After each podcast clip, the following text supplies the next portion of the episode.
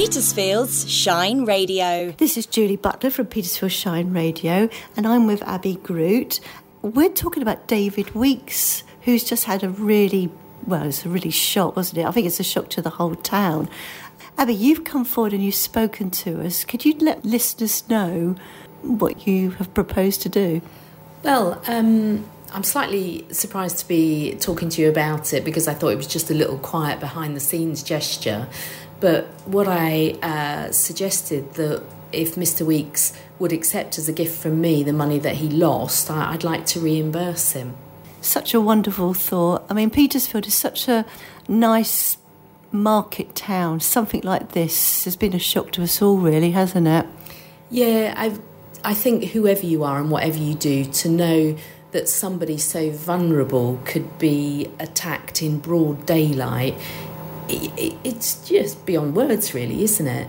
And I know there's nothing we can do for whoever's affected by crime to mitigate their feelings about it. And, you know, I imagine as an older person your confidence really takes a bashing, but at least we could mitigate the damage to his bank account.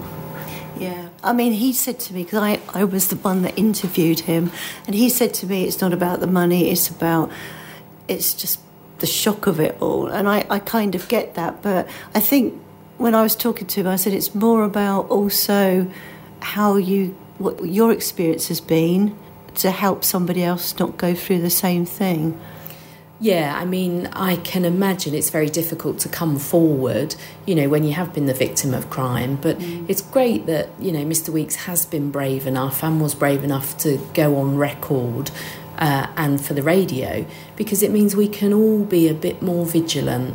Yeah, I mean, I, I think that's it. And I think because Petersfield is it is the friendly place that it is, I think that's why we're sort of now looking at poor old Mr. Weeks and saying, gosh, you know, that could be somebody, it could be my neighbour down the road, for an example. So basically, have you been in contact with David over your kind gesture?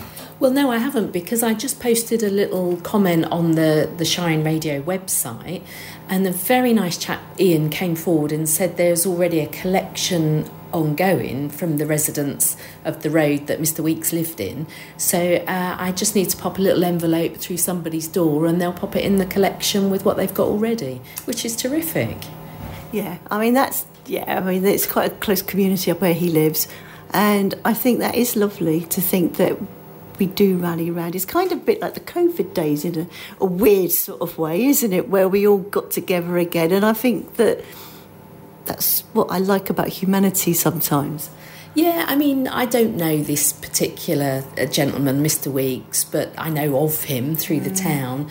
And it's just as you say, when the the COVID was at its peak, we were doing things like the you know the COVID community and and helping with that and it's it's just another way really of helping people to realise actually the town is full of strangers but nobody needs to be on their own yeah and actually what an appropriate day to say that when it's the time for talk day today as well.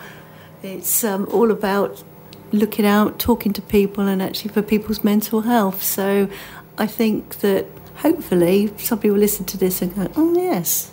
Yeah i think it's easy to be on your own and feel alone but there are loads of great things in the town, and I hope more people just feel able to reach out, you know, even if it's through social media for a chat or to make a contact. Yeah, yeah, definitely. Well, thank you, thank you for speaking to me. I will hopefully sort of catch up with David again just to see how he's feeling in a few weeks. But thank the Lord, it wasn't. He's he's fine, and he, you know his health is still okay he's just sort of like got just to get himself together again. Yeah, I can't imagine how it feels to be in his shoes. Uh, and it is a blessing it wasn't any worse than it was, but it's pretty grim nonetheless. So, yeah, best wishes to David. Yeah.